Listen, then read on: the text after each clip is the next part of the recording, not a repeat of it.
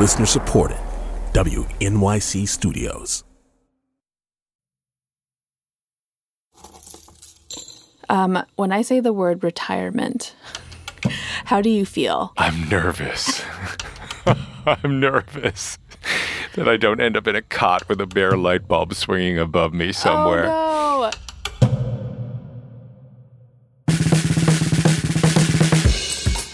From WNYC Studios, this is Nancy. With your hosts, Tobin Lowe and Kathy Chu.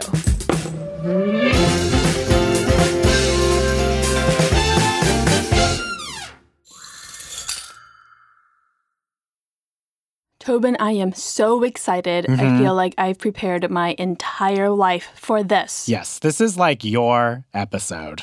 Today, we are talking about retirement. You love talking about retiring so much. Uh-huh. You want to retire like ASAP. Right now. Which inspires the question, what is your dream scenario for retirement? Because for me, I like to imagine a massive estate in Hawaii where we and all the people that we love can live together, assuming that things are still above ground after climate change. Seems like a lot of drama, but I'm going to go with you on that. Uh-huh. That sounds great. Sure, Tobin. But how are you going to pay for it? Well, obviously, it's only a dream.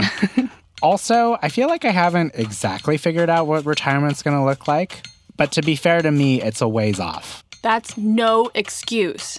But also, okay, fair. We're not going to retire for a little bit. It's not top of mind. But you know who is thinking about it a lot? Our favorite coworker. David Gable. David, I need to test your levels. What did you have for breakfast? Same thing I always have. Blueberries and about 3 big spoonfuls of flavored yogurt and about 5 spoonfuls of plain. Sprinkle Trader Joe's bran flakes all over the top of it. David works here at WNYC. He's universally loved. We're serious. There was an actual vote in the office last year, and he won what is basically the Best Coworker Award. And David was actually one of the people who got us thinking about how queerness affects your finances. He's 61 now, but when he learned he was HIV positive in the late 80s, he didn't think retirement would be an option for him. Now, that is not to say I thought I was going to die. Okay. I didn't have that, oh, I'm going to die thing over my head like a lot of people did. And then they maxed out credit cards and went to Europe and left a pile of debt. That was happening a lot. I'm too much a Midwestern work ethic boy to do that. But the idea of, oh, I have to plan for retirement? No. That was far-fetched. Was there like a very specific moment that you realized that you needed just to talk to somebody about planning out your finances this way? Or did it just, like, hang over your head for a while until the point where you had to do it? Well, I remember my dad getting really mad at me and wanting me to, why don't you have more saved for retirement? And it was early in my HIV status, and they knew I was HIV positive. My dad didn't want to talk about it, and he got really mad at me. And then my mom gently intervened and went, well, I don't think David's thinking about old age. And it kind of went silent. So that is the moment when I thought, I do have to think about this. So then what did you do? When I first started out, I got this guy who was advising me like I was some Jersey dad with an insurance sales job. And well-intended, but I thought, this doesn't work. He's talking about how many kids you might have or when you might move or what your car is. And I thought, come on, why are you not thinking about who I am? And I don't know if I was out enough to even say, by the way, I'm gay, and by the way, none of those things you're talking about are probably going to happen for me.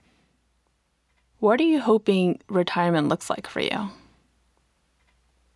Enough money to be okay. I am not envisioning a whole lot of money.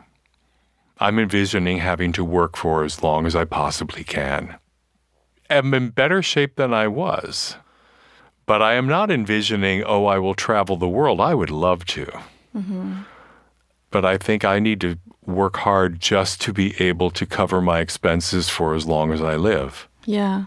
Well, so you live in New York City. Yeah. Expensive city. Have you ever thought about moving to a cheaper place like some other folks have to retire? I have thought about New York City is wearing me out, and I thought, where would I go? And then I have to think about what's gay friendly. We have a lot of rights and legal things now, but we don't necessarily have a welcoming door in every city. Where am I going to feel comfortable? Where am I going to feel safe? What can I afford? I've even thought about nursing homes. If I'm in the middle of some rural state, which would be nice, will they be comfortable with this gay man? Let's say I would have a partner at that point. I would hope they would be, but I sure can't guarantee it. And I'm talking today. I'm not talking in the past. So, David, you've been seeing a financial planner. What have they told you about retirement? I am talking to them on the 20th. You could check in with me after that. We'll come back to David's story in a bit. But first, Tobin, after hearing that, how are you feeling? I feel like listening to David talk about being an older gay man who is just now figuring out retirement, I hear that and I think he can't be alone. Like, this has to be a thing. Well, I can tell you David isn't alone among queer people in feeling a little financially unprepared for retirement. One study from last year showed that LGBT people are less likely to be regularly saving for retirement, and they are at a much higher risk of not being financially secure when they did retire. So what I'm hearing from you is we are doomed? Well, I don't think so. But despite my enthusiasm for retirement planning, I am unfortunately not an actual expert in this. So I wanted to talk to someone who is.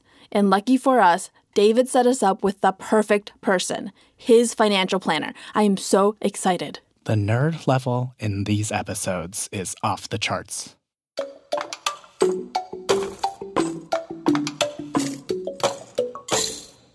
Beth Jones started the firm Third Eye Associates with her wife, Susan. You guys have like a traveling studio. I know. That's pretty impressive. I loved Beth immediately. She met us at her office in Manhattan, and she was prepared. I see you have a notepad and a calculator. Of course. You're just so prepared. Wow, I don't know what I need to do. I'm always ready for everything. So.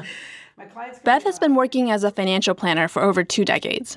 As a lesbian herself, it was really important for her to work with other queer folks, especially because so many of them are in a tough spot when it comes to retirement. Beth says the first thing she does with all her clients is have them think about their relationship with money and dig into what she calls internal and external obstacles. Internal obstacles are things we say to ourselves. So maybe we have bad habits, or we tell ourselves that we're bad with money, or we say over and over, oh, I don't understand money, or I don't understand investments. So then you don't do it. It's sort of a justification for not getting a plan together and getting off your butt and putting something down and make it happen. And when it comes to making a plan, Beth says the most important thing is actually really basic, even though it's not something most people do regularly. Look at your cash flow. So how much is coming in, how much is going out, and where are you spending your money? So a lot of people spend whatever they make. Some people spend more than they make. It's really a problem to plan when you don't pay attention to how you spend your money. Yeah. So I discovered this the hard way, because for the first 20 years of my career, I was not putting away any money for retirement. I was in a difficult situation. I had a business that was failing. I had another business that was successful, but it wasn't making a lot of money. So it was very difficult. So I was one of those people that had to catch up. So I got very clear about what was coming in, what was going out, and where could I find money. But even though Beth is all about people recognizing those internal obstacles and modifying their behavior accordingly, she doesn't think it's all on the individual. She says it's also important to recognize external obstacles, like discrimination at work or high out-of-pocket healthcare costs. In the past, a really common obstacle queer people faced in their old age was not being able to transfer financial benefits to their partners. But that's less so since marriage equality became the law of the land in 2015. And the law also brought big changes that affect people's ability to retire. Social Security benefits is the biggest one. So if you are married and, God forbid, your spouse dies, and your spouse earned more money and had a larger benefit as Social Security, then you get the higher of the two, either yours or theirs. And if theirs was higher, you get their benefit. I mean, when I do people's plans and we run the projections and we look at them starting to claim at 70 if they're thinking they're going to live to 95 or more, I mean, it's hundreds of thousands of dollars of difference in benefits over their lifetime. It's a lot of money. Hundreds of thousands of dollars that queer people were simply cut out of before. So marriage equality gave many queer folks access to the same retirement benefits as straight people. But what if marriage isn't really an option for you? Or if you just don't see yourself getting married? What then? Well, a lot of people have to get extremely creative. So I have a fair amount of single women who are older and planning their retirement, and they don't have as much money because they weren't paid as much as other people are paid. And so they haven't saved as much. But what they're looking at alternative ways to live in community, such that several people share a house. Golden Girl style. Yeah, where they're sharing the expenses, but they can afford to pay a $500 or $600 rent, but really not any more than that because they just don't have the funds. I'm somebody that worries about retirement because I don't necessarily want to have kids one day. Right. And I feel like the big question is how will we take care of ourselves? Because I am my mother's retirement plan. Mm-hmm. So she's like, I'm going to be fine in retirement because you will take care of me. Yeah, right. But I don't want to have kids myself. No, of course. So I mean, not everybody wants to have children. Yeah. What should I do for retirement? Well, I really believe that we will continue to build facilities that are open to everybody, regardless of economic status, where it's really the community will take care of the community, as it pretty much has been since, Stonewall. Yeah. I mean, it's always been the community taking care of the community. So I think that will continue to grow more and more because we have to have some place to go when we can't take care of ourselves, right? Mm-hmm. Coming up, what does a queer-friendly retirement community look like today? 2 words, go-go dancers. Nancy will be right back. For a lot of the people we've talked to for this series, retirement is their biggest queer money fear. Are you wondering how you're going to pay for retirement? Do you have a strategy that seems to be working? Tell us about it. In the Nancy Facebook group today, we're talking about the costs of queer retirement. We want to hear your stories and your advice. Find us by searching for Friends of Nancy on Facebook or by visiting nancypodcast.org/Facebook.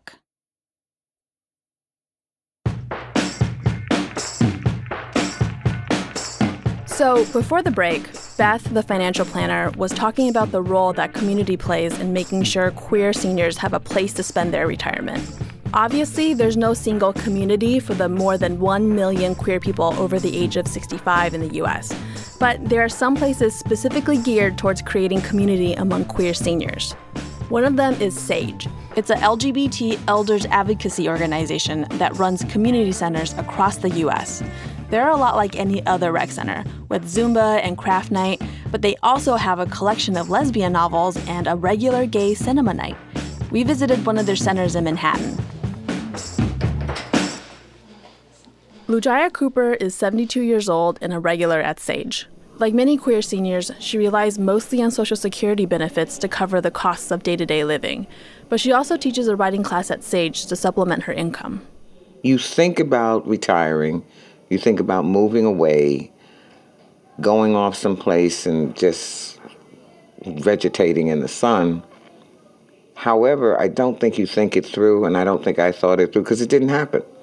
And it's not a negative that it didn't happen. It just didn't happen.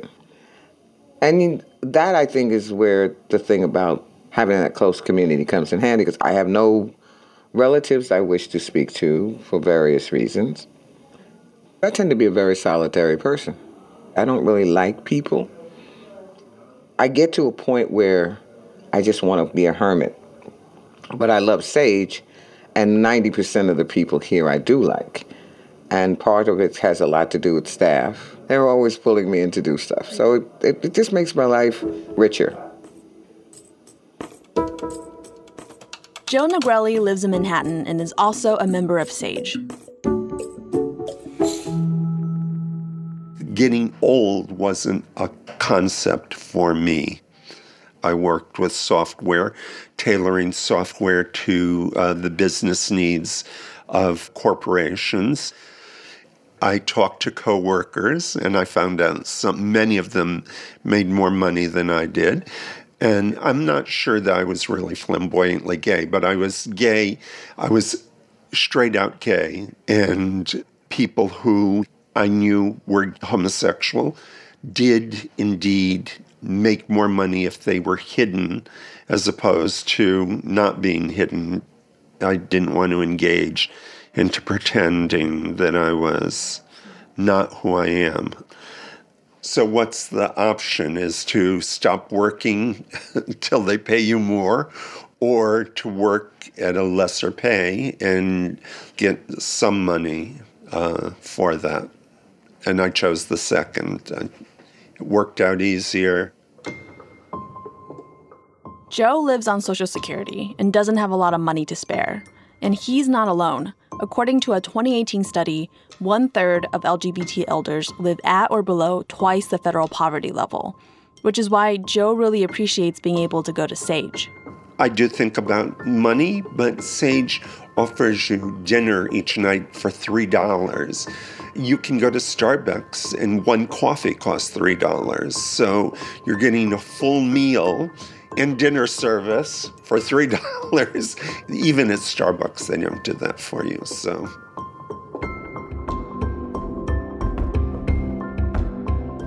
Both Lujaya and Joe are still living on their own in their own apartments. But for queer seniors who need to move into assisted living, it can be challenging to be out. In a 2014 report from the Equal Rights Center, half of seniors in same-sex couples reported experiencing discrimination when applying for housing. But there are currently less than 24 retirement homes in the U.S. catering specifically to queer seniors. Dick Busby lives in one of them, Stonewall Gardens in Palm Springs, California. I am 89 years old, but in 6 months I'll be 90, and I'm looking forward to that. So I just assumed I'd probably live at home until I died. But as I got older, I realized that I needed some sort of help. So Dick started shopping around for retirement homes. Before he found Stonewall Gardens, he visited a few other places. I went to this place. It was really quite lovely. As I walked in the front door, there was like a circle of chairs right in the middle of the room. And these chairs were all filled up with elderly ladies. And as I walked in, one of them yelled out, "Are you coming here to live?" And I said, "Well, I'm going to check it out and see." And so she said, "Can you dance?" And I said, "I don't, not very well." She said, "We'll teach you how, don't worry." And so I had thought to myself, oh my God, I'm going to be dancing with all these women. And as I said, I'm gay. It's not that I dislike women, it's just I didn't want to be doing that all my later years. I asked one of the people who worked there, "Do you ever have any gay people coming?" He said, "No, I don't think we've ever had any gay people here." And I thought to myself at the time, I wonder how I would fit in if I moved here. It was still my best option at that time, and I was going to go ahead and move in. But when I discovered Stonewall, that just changed everything.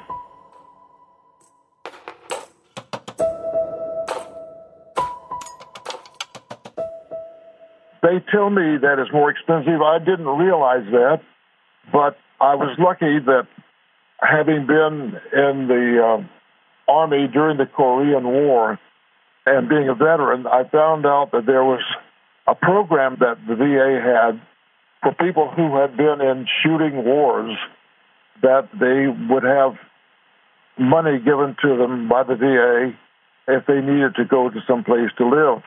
And so I applied for it, and they gave me $1,700 a month to augment my payments. And so with that, that gave me enough money to pay for here. I could probably have afforded it if I didn't do anything else. If I'd have just spent it for rent, I would have been able to stay. But I wouldn't have had dry cleaners or go to a movie or done anything, because it just would have been impossible. Even that might have been worth it to Dick. He says he's rarely been as happy living anywhere else than where he is now. We have a bar. It's a gay bar next door, and it's called the Toucan. You see people in wheelchairs and walkers and walking canes, and maybe some 8 or 10 people. We'll go next door every Sunday afternoon at 3:30 and enjoy the Toucan Trot. And from time to time, they have go-go dancers who dance for and the guys from here enjoy it because these young, good-looking guys are dancing, and they tuck money into their waistbands. As a gay man, I can't think of going someplace else that would be as enjoyable for an elderly person. We talk about things that we did when we were young, you know, how we came out as gay people, where we went, the things that we did, the love affairs that we had, those sorts of things. And I couldn't do that, I know, had I gone to the other place. The difference is just so great.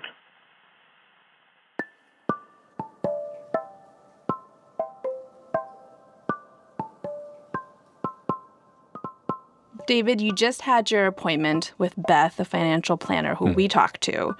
How are you feeling? Really good. She had figured out that I'll probably have to work till I'm 70, which I expected. Mm-hmm. I now want to think about when I'm 70, 80, 90. I mean, my grandma died at 102, so I better, ooh. Yeah. And then that's what we worked on. I don't see a big fancy retirement, but I see a retirement. I hope I can continue to visit you once you retire. I hope so. You can come over and we your apartment is so lovely. We can sit and play Scrabble.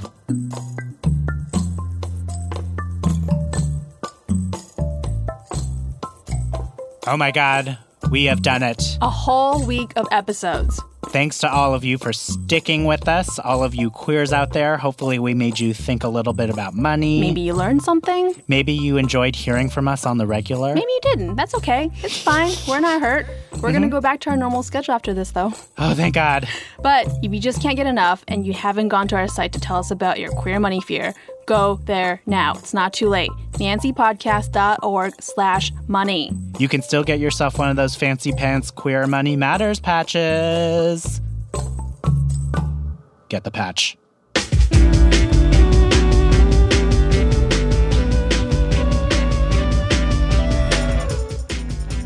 Okay, a couple thanks. We couldn't have done this series without the help of our wonderful WNYC fam, Charlotte, Angela, Ashley, Caroline, Nicole, Kathy, and Sahar. And the folks at Morning Consult and Money Magazine. All right, let's do credits. Our producers, Isabel Angel and Alice Wilder. Production fellow, Temi Fak Benlight. Editor, Stephanie Joyce. Sound designers, Jeremy Bloom and Jared Paul. Executive producer, Paula Schumann. Special thanks to Teague, who contributed music to this episode. I'm Tobin Lowe. I'm Kathy Tu. And Nancy is a production of WNYC Studios.